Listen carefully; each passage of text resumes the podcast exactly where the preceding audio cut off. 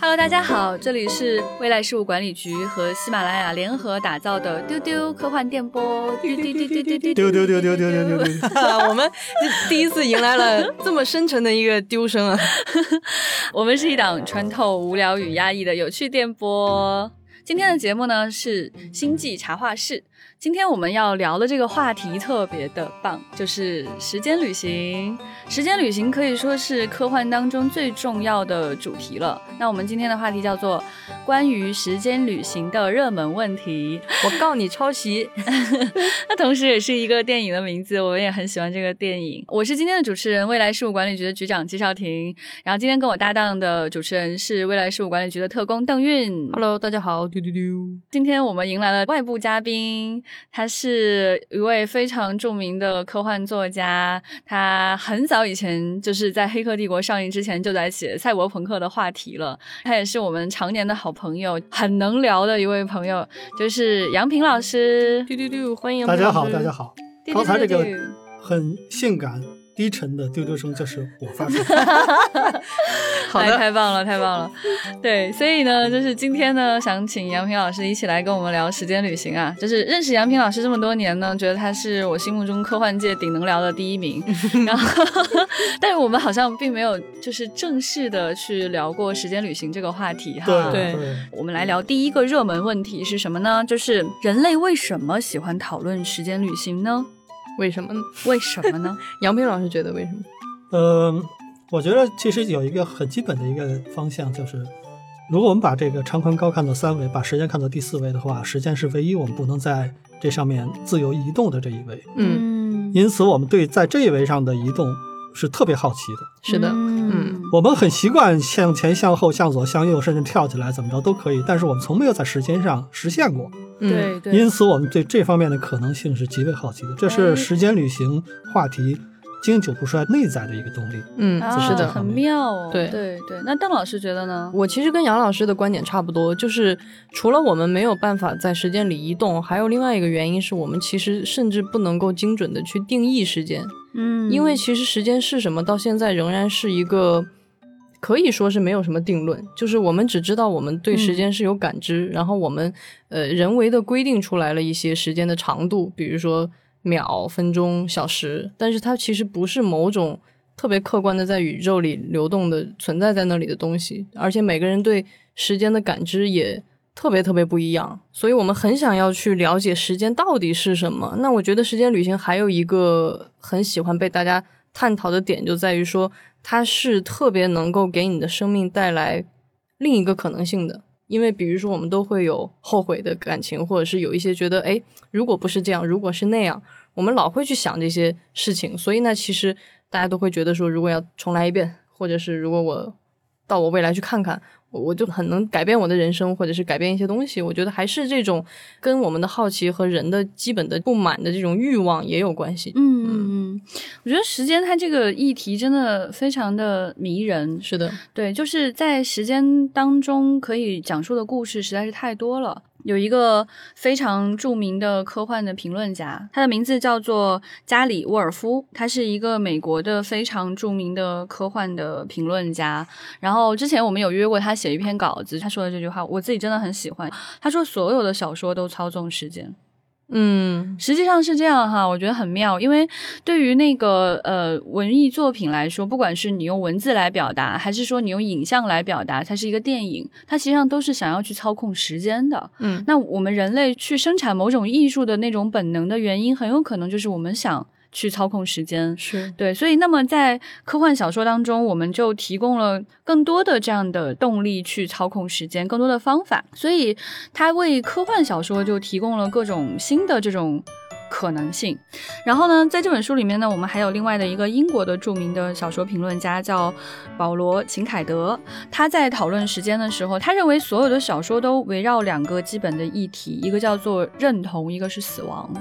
然后他认为时间是把这两件事情联系在一起的重要的要素，嗯所以我们会非常着迷于去讨论时间这样一件事情。嗯，嗯，所以我们能看到说，其实每个人对时间都有一些疑问跟答案，很多问题我们提出来，并不是我们现在要有一个完整的标准答案，嗯嗯没错，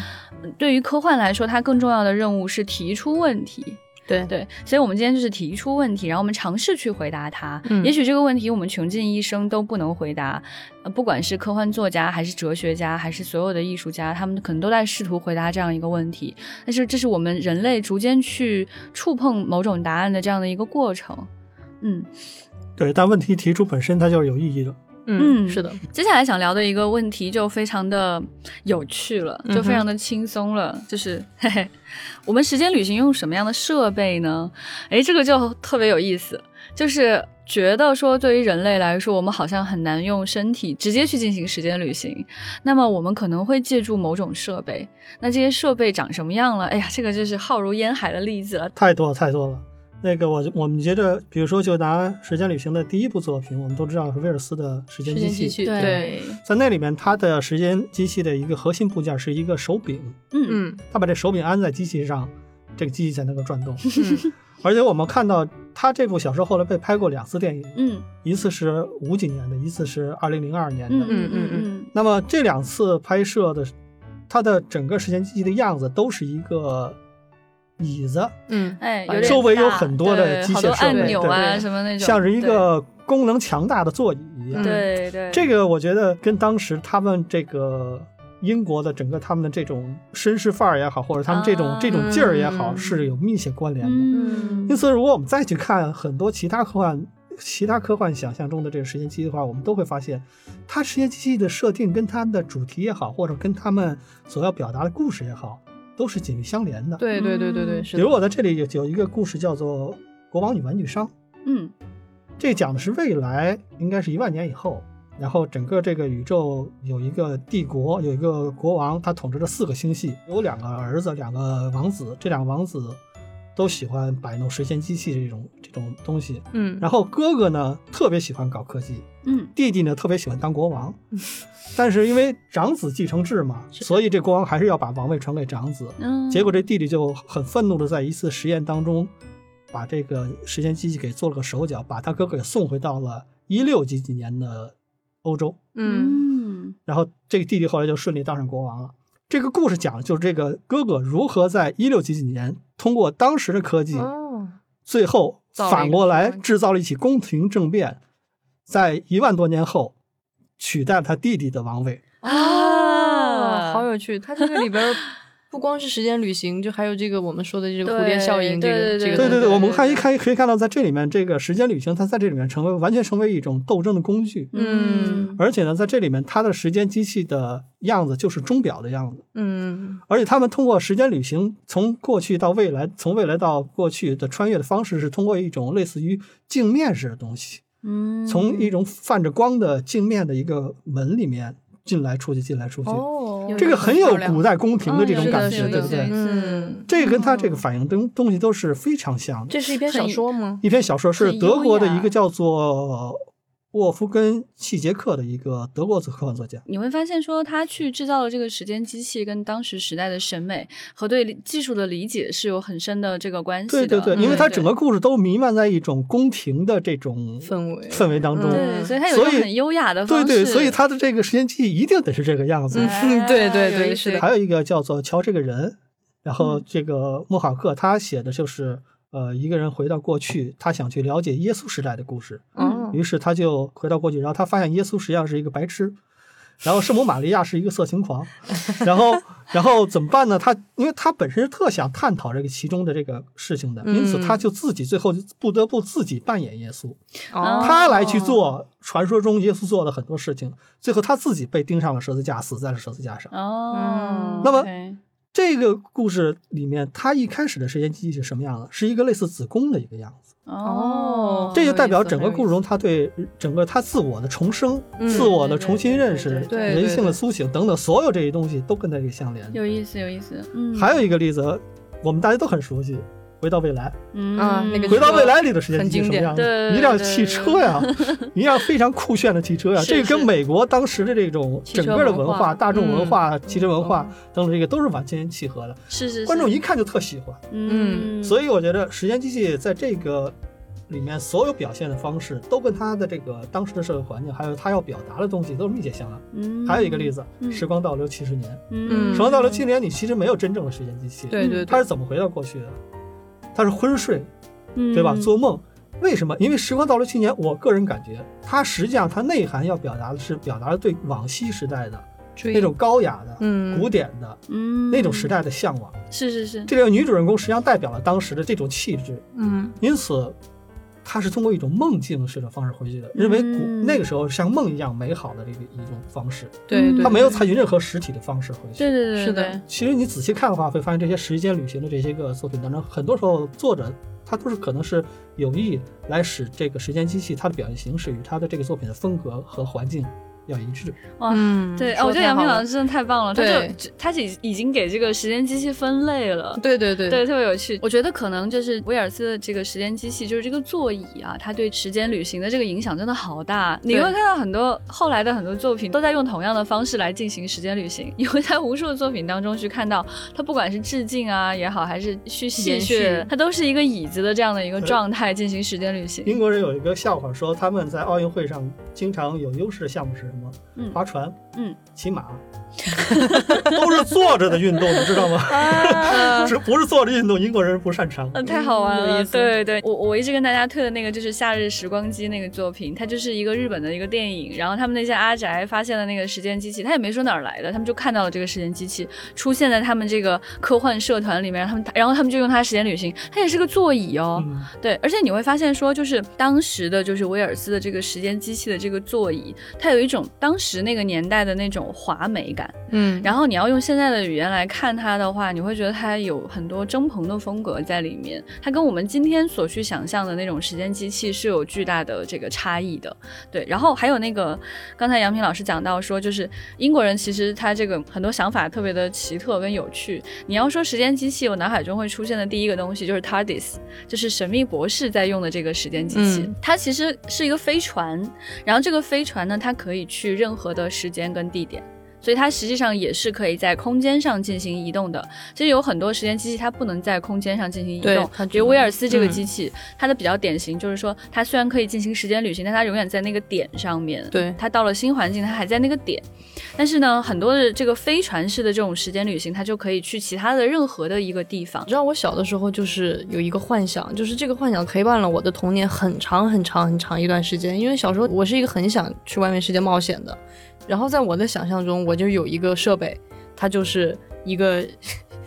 小摩托车那种感觉，它很小，但是我对它的想象就是里边其实是很大的，可以无限的装东西，然后它也可以移动嗯。我觉得其实大家都会想要它有一个看上去很狭小的这种但里面携带无限感大，啊对对，其实对很迷对人的。你看《哈利波特》里边也有这个他们的帐篷，哎，里边施过这个咒语以后，里边其实是非常非常非常大的，但是在对外对边对可能就很小的一个帐篷。这个是很多人都会有这种对想人象。对人类很对本源的一个想象，是就的是它的空间是折叠在那个小蓝盒子里面我的。觉得可能对嗯你会觉得更有安全感，就它很小，有可能，但我还是认为坚持认为它是嗯是没穷钱。，对，对，因为这个剧 组他一直很很穷，穷就是我我们作为那个就是神秘博士的粉丝，我们都知道说他真的穷到叮当响。有的时候他出现了很多群众演员，我们就觉得哇，这集有钱了，你看大制作、大费用，这么多群群演。啊， 就是他这个剧，他很有趣，他一直都是那种，比如外星人就戴个头套啊什么的，然后他的外星场地都是在某个矿场拍的呀，就是他就是这么穷，写意式的外星人，对他完全靠那种莎士比亚式的那种语言来给你嗯展现这个宇宙的空间跟广博这种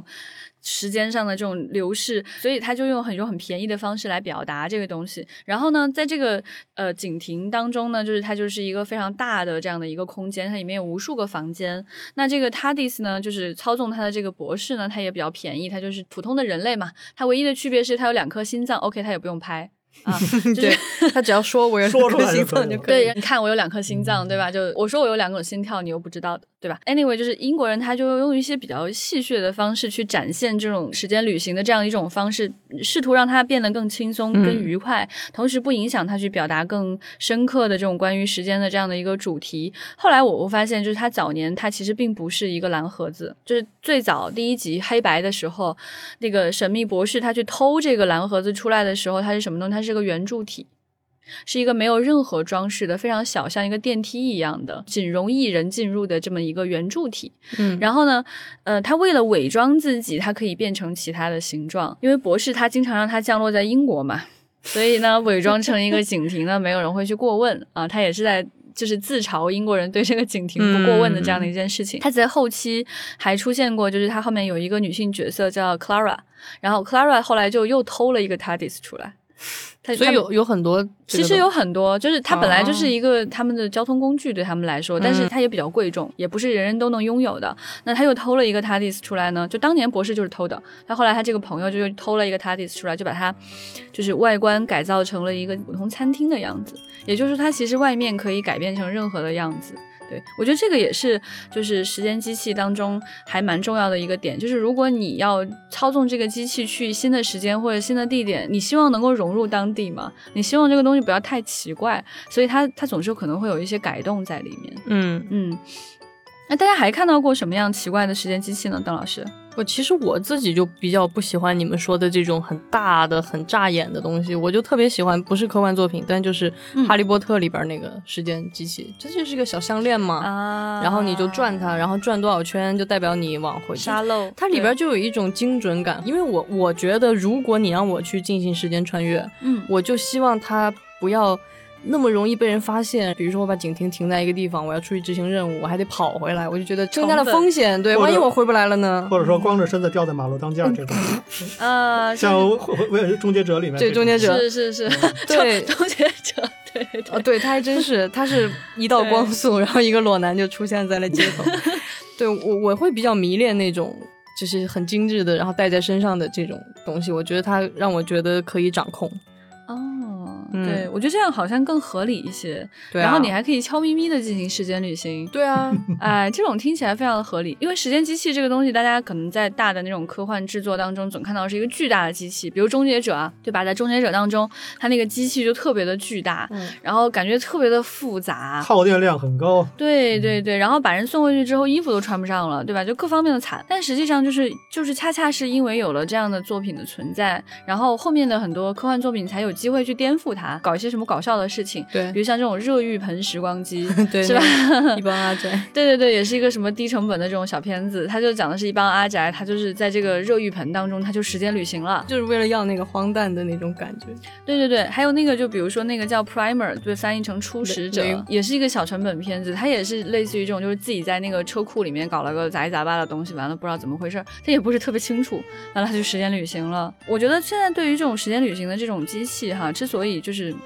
花样百出，还是因为我们在技术上根本做不到这样一件事情。对，其实我刚刚又想了一下，为什么是《哈利波特》出现了那样精巧的小东西？嗯因为它是一个奇幻作品，嗯，嗯你是对魔法嘛，嗯对，你会觉得它是合理的。但是科幻作品，你要跟人说，我就拿个小项链，我就、嗯就是大家可能会提出特别多的，大家会觉得你是小成本制作，对他会可以觉得也可以理解你。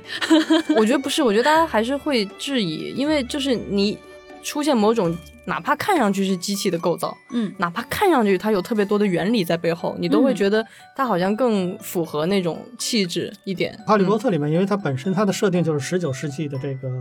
呃蒸汽时代和魔法时代的混合。嗯对对对对对因。此你在里面出现任何的更高级的这个科技设备，嗯都与它的整个氛围是气格格不入对的。对，没错，嗯因此你看它那里面，比如说你骑着扫帚飞起来，嗯，这在它那里面是很正常 的。是 的，你在科幻片中你就不可能这么 做，是的，是的，对一定要有一个什么螺旋桨或者喷气啊什么对的才可以的。而且对就算我要骑个什么东西飞起来，我可能也不会骑扫帚啊，就想想就很不舒适这。很不舒服、啊。 这个问题困扰了我们很久了。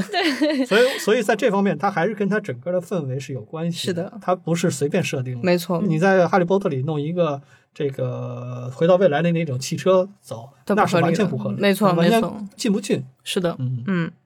嗯，所嗯所以所以机器猫里有时间机器吗？它那个时光机，对吧？他那个时光机很扯啊。就是就是很日本嘛， 但就但小很融入小他小的飞气毯那种氛感觉的。对对对，就是一个怎么说呢，像像车，但其实是个有个有这就是一个我板，觉得就是个飞毯那一种，个普通的地板感，觉嗯一个一块板子，然后上面有一、有一块机器，然后呢好像有一点能操操纵的纵设备，其实也跟威尔斯那个还是有点像对，会对，很对本质上对还是个椅子，对对本质上还是一样的。然后呢，就是他们在穿越的时候呢，也都是就是他甚至周围没有任何防护。嗯也不知道他们是在真空当中还是怎么着，为什么就有空气时这间种事通情道？对，然后就不莫能名追其问妙的，对，不能问，就机器猫莫名的事情太多 了，对你在意的真的是这件事吗？你就看就可以了，不要 问了。 对对对，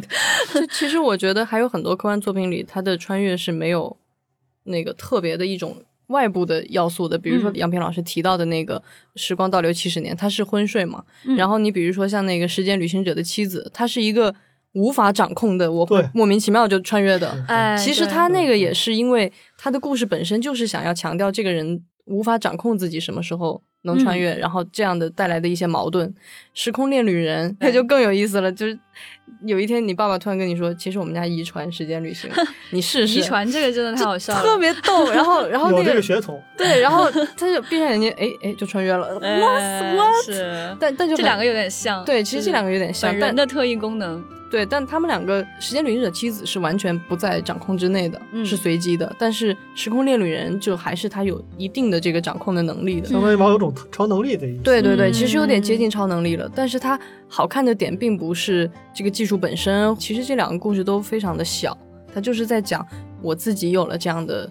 遭遇或者是能力以后，我跟我身边亲近的人之间的这种关系和情感的变化。其实这两个片子就是就是纯爱情片了，这相当于加了一一层这个变量在里边儿，就让它显得很有意思。嗯，我觉得邓老师讲的这种，他不知道怎么回事儿，可能是本人的特异功能就是穿越了；还有一种就是这个人可能没有什么特异功能，你确实不知道发生了什么，也不知道怎么回事，他突然他就去了一个新的地方，对就也有好多这样的片子。它并不解释这个东西。对他没有设备，然后他甚至没有告诉你什么原因，而且在这个过程当中，甚至你没有察觉。其实它不算科幻片啊，就是《午夜巴黎》，就乌迪埃的那个片子。 哎，他怎么啊对，就它也算个穿越时间穿越。真的哎，就是你要说他也是表达了他对旧世界的那种向往，他嗯主要想说的是这样的一个主题，对，就对过去的文化氛围的某种向往。对那他回到过去之后，发现过去的人会向往更加过去的某种文艺创作的这种状态。是的，那我觉得这是文人的某种向往，完全可以理解哈。但是对他在里面完全没解释，嗯，就这个人他到底怎么就穿越回去了，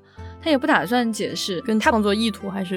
有对关系对对，他可能就没有觉得自己是科幻片，所以他也没有这种背负的这种沉重的包袱，说我要去解释。那我们搞科幻的人呢，我们就有包袱，我们总觉得好像你得给个原因，就哪怕你说这种时间旅行者的妻子哈，对吧？包括这个时光恋旅人这种，就是说他不管怎么样，他还试图去给你解释，他是这个人的某种功能，或者他是来自于基因的这种事情。那 Woody Allen 不是啊，他就拍文艺片啊，我无所谓啊，哎，我无所谓，他就是这么走过去了。他这样一下，他就到巴黎的过去了。我觉或者得说是在嗯故宫的深夜里面走着走着就回到了清 朝时代。哎，是是这个感觉，对对哎，对对对这对就是很多穿越文的这种，对吧？我觉得就是《时间旅行者的妻子》或者《时空恋旅人》，同样是穿越，但是为什么我们仍然认为它是科幻？我觉得嗯不光是那个试图解释这件事情是有科幻的包袱，嗯其实更重要的是创作者在这里要建立一个关于他的这个时间旅行的规则，嗯他必须通过这个东西给你建立清楚。比如说，他会告诉你说啊，你不能做什么。比如说那个时间旅行者的妻子男主角，他就会告诉他，我根本就掌控不了这个事儿。他的这个恋人才会知道说，OK，这些是有随机性的。我们看的就是他们情感之间的这种随机性。所以我觉得，不管你是造一个机器，还是你让主人公他爹跟他说我们家族遗传，其实本质上是在。建立一种关于时间旅行的规则，因为时间旅行的规则真的很复杂，所以每一个片子的世界观，它处理的那个规则是很不一样的。我觉得这是创作者在一开始要去建立的一件事我觉得情。邓毅老师说这个特别对，嗯就是你看，像我们为什么说很多的这种什么清朝穿越文，我们并不嗯觉得它是科幻片、嗯，对科幻作品，因为他们这次这里面时间旅行它只是一个开头的一个引子，对，他就穿了一下，后面之后跟这它就事儿再也不影响故事的进对展了。没是的关系了。对，而在大量的我们认为是科幻作品这种时间旅行题材当中，时间的这种规则性对，一直在影响你故事的进展。嗯没你错，必没须要错，考虑到这个问题，你嗯不考虑到问题，你就没法往下走了。是对的，对对，因此，这个对是他。们一个很本质的一个区别。对对对，我以前是对穿越这种就完全不感兴趣嘛，但是早年还是读了一个蛮喜欢的穿越文的，就是那个《新宋》，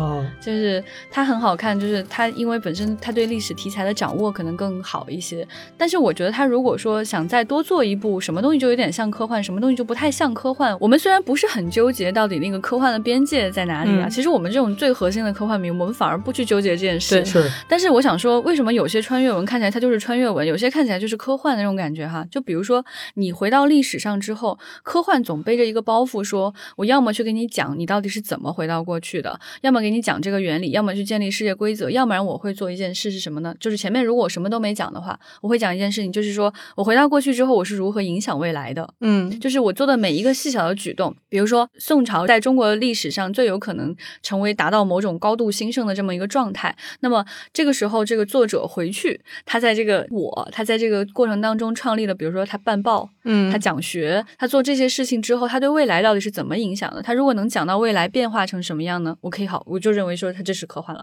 嗯我就能认可他了。对，那普通的穿越文，他一般就是回去之后，他就是主要是改变自己个人的生活，对他主要是为了自己爽，自己美，对对，全世界都爱我，男的女的都喜欢我，然后我是世界的顶峰啊！主要是为了这样的一个意图的话呢，我就很难认定它是科幻的这样的一个内容。嗯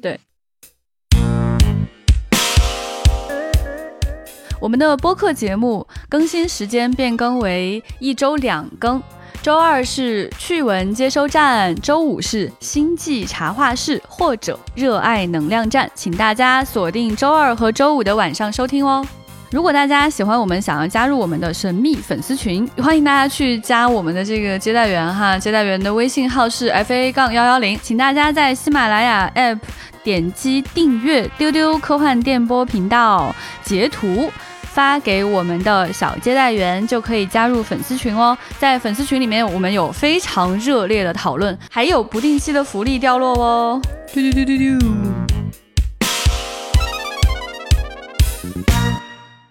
所以我觉得刚才邓老师讲到这个问题非常的关键啊，这就是我们想问的下一个常见问题，嗯就是时间旅行到底都有一些什么样的规则呢？大家都听过一个词叫那个外祖父悖论，比如说你去了你祖父或者祖母年轻的时候，然后呢你在那个时间里做了一系列的事情，阻止了你的外祖母和你的外祖父相爱，那这个时候就会产生一个结果，就是他们并没有生下你的母亲。然后，那问题来了，如果你在那个时间线上扰乱了这件事情，你的母亲就没有出生，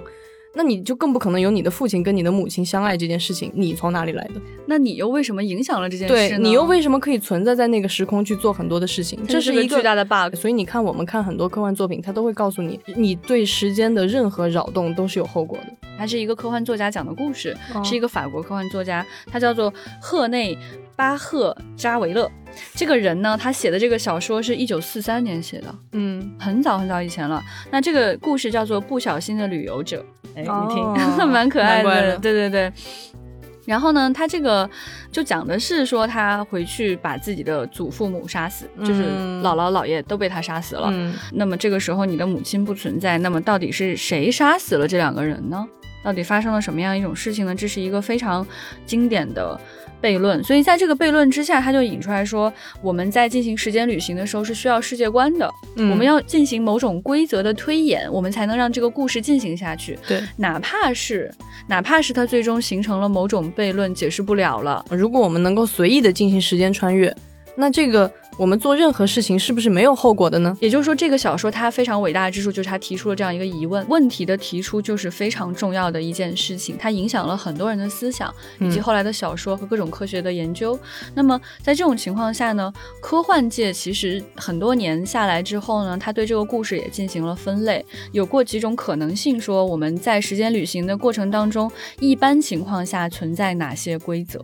嗯，其实我觉得这个悖论提出之后的话，任何想写时间旅行题材的科幻作者，他都必须要考虑这个问题。是，嗯就是说，无论你是采用这个悖论，嗯还是说你通过某种方法试图去突破这个悖论，或者说是怎么着，总之你这个东西你是绕不过去的。嗯我们可以看到很多作品，比如说像，呃，阿尔迪斯写过一个关于在古代猎杀恐龙的一个一个小说，嗯嗯嗯讲的是他们去古代猎杀恐龙，然后这很著名，他那个所有的人都是有专门的那个人行道的，嗯，你不能踩到人行道对之外。对对对他踩死了一只蝴蝶，是的，然后整个后来就变了。嗯，包括还有我刚前面提到过的这个，大家应该都很熟悉《回到未来》，他就明显就在玩是的这个东西，嗯对吧？不断的在玩过去改变、改变未来，嗯过去改变未来的故事。里面当然不是外祖父了，他是把他爸给绿了，实际上是对另外一种处理方式，直接说历史根本不能改变。嗯，对对对对，比如没说错没错，十二猴子，嗯，是的，是的，十二猴子里面他们是试图要去改变历过去的历史，他们花了很多很大的努力，付出很大的代价，最后发现整个故事是一个宿命的循环。对对对宿命感在这种题材的作品中是特别强烈的。是的，是的，包括叫做你们这些回魂师，嗯海因莱恩的你们这些回魂，后来拍的电影《前目的地》，嗯啊，对对嗯然后它也是一个整个是一个环嘛。对，那个真的是太有意思了。这个故事非常精巧，里面所有的主要人物全是他他自己一个人，对，可以说里面所有人都是一个人，对，然后整个形成了一个闭合的环。嗯那么，因此在这点上，他就反复的告诉你，这个时间你是没法改变的，对这个一切的东西，一切东西最后都是固定好的。就像一个是的响尾蛇一样，是的，对自己完成了完美的自己闭环，一一条蛇自己吞掉了自己的尾巴，最后形成一个环，嗯就是这样的一个过程。嗯对对，所以就是我们能够看到，在这个规则当中哈，我自己用自己的语言来总结一下，大致是这么个情况。首先呢，我们先说回到过去，先说能不能回到过去，先说能回到过去，能回到过去，这个就故事才能开展。然后能回到过去的话呢，它分两种情况，一种是能改变未来，一种是不能改变未来。对也就是说这个时间线会不会发生一些扰动？嗯哼那不能改变呢，是一个其实比较常见的做法，就对是在科幻的作品当中，你会看到他回到过去之后，做了很多很多的事情，发现他只是在历史中去完成了某一个工作，他最终发现这是非常宿命的一个结果。这就是我们所看到的某一种世界观，就是这个你包含你所经历的这些时间，你可能认为时间是流动的，但其实这是一个固定的存在。那么还有一种呢，就是它可以改变未来，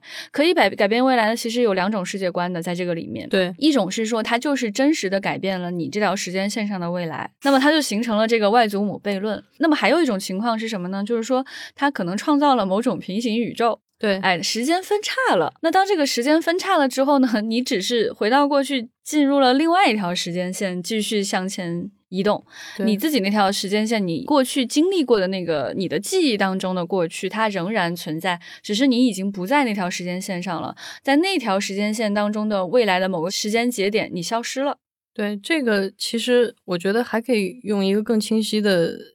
表达吧。一种是比较封闭的，这个时间线的理解就是我们只有一条时间线，它只有过去和未来的这样一个单一的走向，就是它是单向度的、单线性的。所以你在这个时间线上做任何事情，它们会产生彼此的关联。嗯那刚才杨平老师举的很多的例子，包括前目的地等等，它这种形成闭环的，其实都属于这个序列。嗯，那还有一个就是局长提到的一个很重要的跟时间旅行会伴生的一个概念，就是平行宇宙。比如说，我们想象一条线走走走走到某一个节点，然后这个时候我做出了不一样的选择，嗯，那这个时候会分叉成两种可能性，然后其实这两种可能性在宇宙里都存在。但是，只是你自己的主观感受上，你经历的是哪一条时间线？没错，那这个其实有一个很经典的那个，大家可以不用看那些特别沉重的作品，有一个很小的、很好玩的短片，其实解答了这个。这样的一、哦那一个个可我知道对你要说对对什么对，了就是那个一分钟时间旅行机器。对，那个故事是什么呢？就是有一天，好一上来，这个男孩儿他就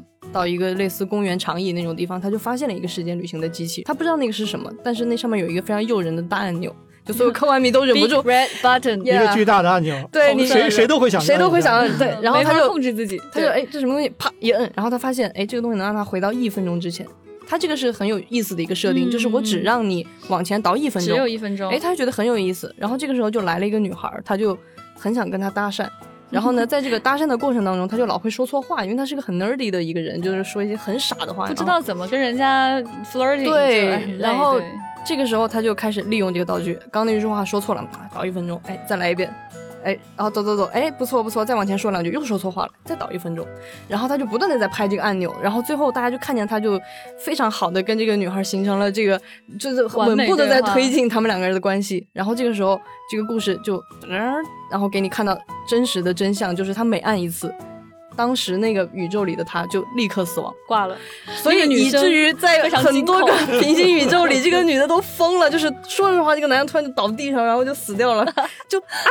各种在不同的时间段，这个女孩一直在喊各种有求无数救。个惊恐的女生， 对，对在分裂出了无数无数的宇宙。那这个其实，在 Rick Morty 里面也对是对 有很经典的展现，就是对千万不要犹豫，不要有两种想法，不然你会造成很多个平宇宙的不断的几何级数的增长，对我们对这个时间线就会紊乱掉。所以未来事务管理局在此郑重提醒各位，不要随便进行时间 旅时行，间旅行非常的很危危险，险时间旅行是有风险的。很风风险非常。大。首先，你有可能会造成某种悖论，对吧？也有可能你会造成宇宙的分叉。还有一种可能性就是你可能造成自己的死亡。刚刚邓老师讲到的这个。 Rick Morty 里面的这种嗯展现，就在最新的一季当中就有这么一集，就是他的这个孙子跟姥爷就说啊，我有没有可能就是时间旅行啊？姥爷就很不屑，很有趣啊，就是因为我科幻作品当中的时间旅行太常见了，对，以至于这个 Rick Morty 的主创会觉得，哎，whatever，啊，老爷就这个时候表达了一些不屑，说啊，这些人、这些人、这些人、这些、这些人、这些作品当中都进行了时间旅行，所以我不要时间旅行。然后呢，就是他被孙子缠，孙子就说你弄不了这个，老爷就很生气，说我弄得了这个，然后就给了他一个机器，然后呢，孙子遥就控器哎，他就拿着一个特别简单的不知道什么遥控器，然后他就不停的进行时间旅行，选冰淇淋，他甚至都要进行时间旅行，啪吃这个，啪吃吃这个，所以他就在那个摊儿上吃了无数次的冰淇淋。然后故事还蛮感人的，就他就认识了一个女孩，后来他就想跟这个女孩在一起， 他为了跟这个女孩很好在一起，一直没有去按这个按钮，一直没有对回到过去，对，一直到最后出了事，我就不剧透了。出了事之后，他就回去找姥爷说怎么办，就出了事，姥爷就跟他解释说，嗨，你其实从来没有进行过时间旅行，只是把无数个时间分叉当中的你就杀掉了。就你搞了很多麻烦，我就杀了无数个你，就特别麻烦。你看，你不要整这些事儿。 很残酷的。嗯当然，他是用一种比较戏谑的方式去表达出来了。他其实也是在反对，就是这个时间旅行去扰乱空间这么一件事情。所以啊、我们看下一个问题，就是这个话题，我觉得特别的有意思，它更轻松，而且它能够有无数的可能性。就是时间旅行通常讲什么样的故事呢？很多时候都是我们在另一个时空里面的冒险，嗯，这是最常见的一种，就是我嗯们突然进入到了另外的一个时间里面，嗯我们在那里面遇到各种危机嗯。首先怎么生存，我们的目的怎么达到，然后面临各种各样的外在的冲突啊、危机，我们怎么去克服这些东西。嗯 嗯，还有一个就是，我觉得其实有很多的作品都在讨论关于你进入到历史当中去，你成为历史的一部分，以及还有像这个，比如说我们前面提到很多，我们对现状不满，嗯，对，嗯这是很大的一个主题。是的，我们希望通过改变过去来改变我们的对现状，包括像刚才我们所说的半生的这个平行宇宙中，这个主题中也有大量的这个东西，像彗星来的那嗯一夜，内页，嗯嗯，很明显就是这样的一个主题，他要寻找一个更好的一个生活。所有这些东西都是都是时间旅行的一个非常讲了非常多的故事，包括像很精巧的故事。这个在对于科幻作者来说是一个特别有意思的东西，就是说他希望在这么一个充满悖论的一个主题下，怎么来营造出一个有趣儿的故事，嗯，怎么通过逻辑，怎么通过情节的设置来制造出来。包括像关于时间旅行的若干个问题，嗯，人们对？吧？包括像我们前面提到的前目的地，等等等等，都是说我们知道这个悖论，嗯我们知道它有问题，但我们就算知道这样，我们用我们脑子能够给你做出一个非常有趣的一个故事出来，嗯，这个是对很多作者来说是是他们梦寐以求的一个挑战。嗯，有意思，有意对思，对对，这个他们绝对是希望。我怎么把这个故事再回去给你卡上？ 对吧？就是我回到过去，我搞了一大堆事情，最后我还要跟那个结局得卡上。对对对对对对，就是说这个对他智力是一个挑战，对读者智力也是一个挑战。。对如果这个挑战一旦成功的话，对作者、对读者来说都是一个巨大的享受。好玩，嗯，这个就也很像一个精巧的时间机器一样，它本身就是一个巨大的机器。对。哎对，有其意实思双方都知道这里有风险，但是就看这个风险你是怎么给它过绕过去的。对，甚至我们都知道这个结局。对好，我知道最后那个结局还是不太满意的，但是我们就想知道说中间发生了什么事情，对对它是对怎么从 A 到 B 的。对，因为这个我就自己就挺有感触的，因为其实我在大学三年级的时候拍过一个 短片，就是可以跟大家分享一下哎这个。邓导好，呃，不是不是不要不 要，因为当时你想学生拍作业嘛，你嗯又想做科幻，只有时间是最 容易便宜，因为你可以不做任何事情。你看，不用我说飞吧船啊，对啊，不用什么都不用，对我不用造任何对对景，所以我一开始就已经想好了时间这个主题，因为我自己本身也特别特别着迷这个主题，就当时我就去找夏家，我说咱们来弄这个事儿，你给我写一个你给我整个便宜的本子。因为我跟他讲了一个我想要的初始的场景，就是我想要这个人回家某一天，然后看到自己的尸体在地上，就是这是我想要的一个初始的。哦，原来是你给他的这个初始条件，我以为你只是要求他写一个本子，他就给你写了这个，不所以是不其实是你是给了他各种条件：第一要时间旅行，第二回去看到自己尸体，第三还要便宜之对，类的。因为因为 要便宜这个倒没有跟他说，这是我来想办给法。他想象当中你也花不了什么钱对来学拍这生个作业短嘛，对片对，我其实当时想了一个更复杂的故事，但是我觉得有点太难讲了。我当时想要的是那个时间的那种混乱感，就是可能我今天嗯从这道门一出去，就是可能莫名其妙是两个小时以前，我再回来又是一天以前。但是这个屋子里，比如确实说有三个人，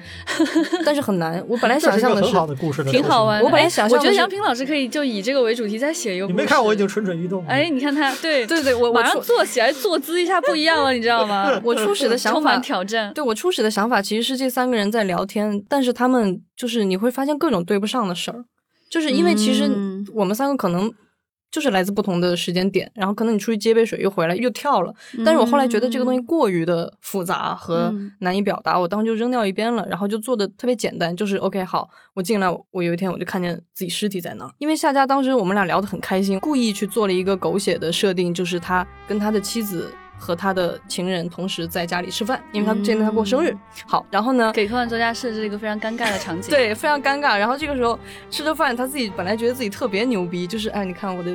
就哎我们三个人还能处，对，特别特别觉得吃饭。哦我对能摆还平有了。 还有一个限定哎呀条件，我当时特别有意思，是因为当时我们班有一个男生啊，他是一个中日混血，然后呢，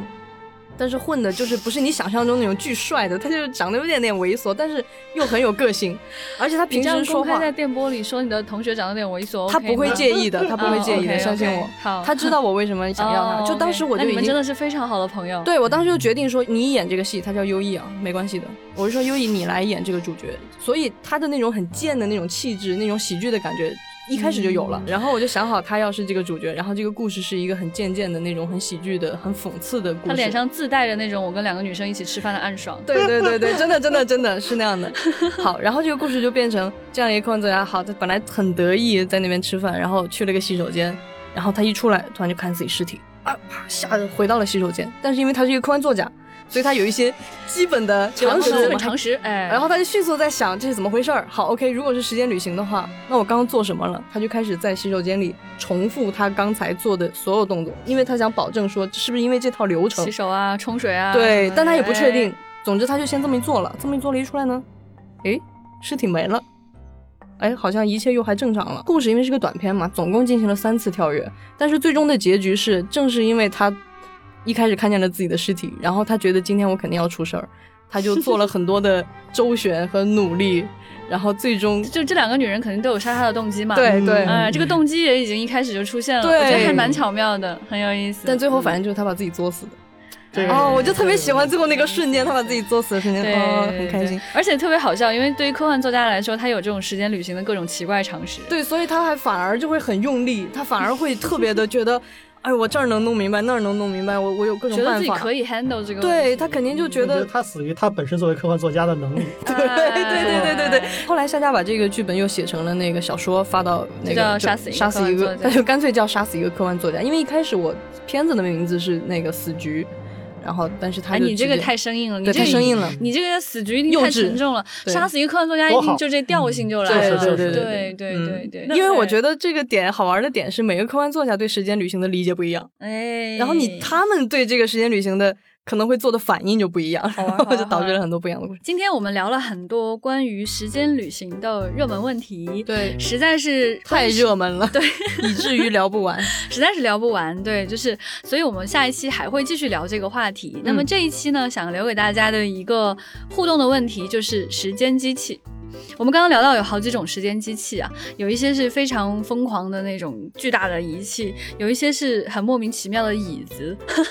还有一些是魔毯，然后还有一些莫名其妙就穿越了，对吧？对那在你的想象当中，你比较想要一个什么样的时间机器呢？对吧？可以留言告诉我们。嗯、它是一个简单的东西呢，还是一个巨大的机器呢？对吧？说不定会送到你家哦。哎，有可能哦，很有可 能对，快递到嗯你家哦。嗯、欢迎大家来给我们留言，告诉我们你想要的时间机器。那这一期非常感谢杨平老师的加入，下一期我们还会谢谢，对下一期我们还会继续请他来跟我们聊时间旅行的这样的一个话题。谢谢杨平老师，丢丢丢丢丢丢对对丢对丢对丢对丢对丢对。丢。那好，我们是一个穿越无聊与压抑的有趣电波，这一期就是这样了，谢谢大下期再家见，拜拜，再见丢丢丢丢丢丢丢丢丢丢。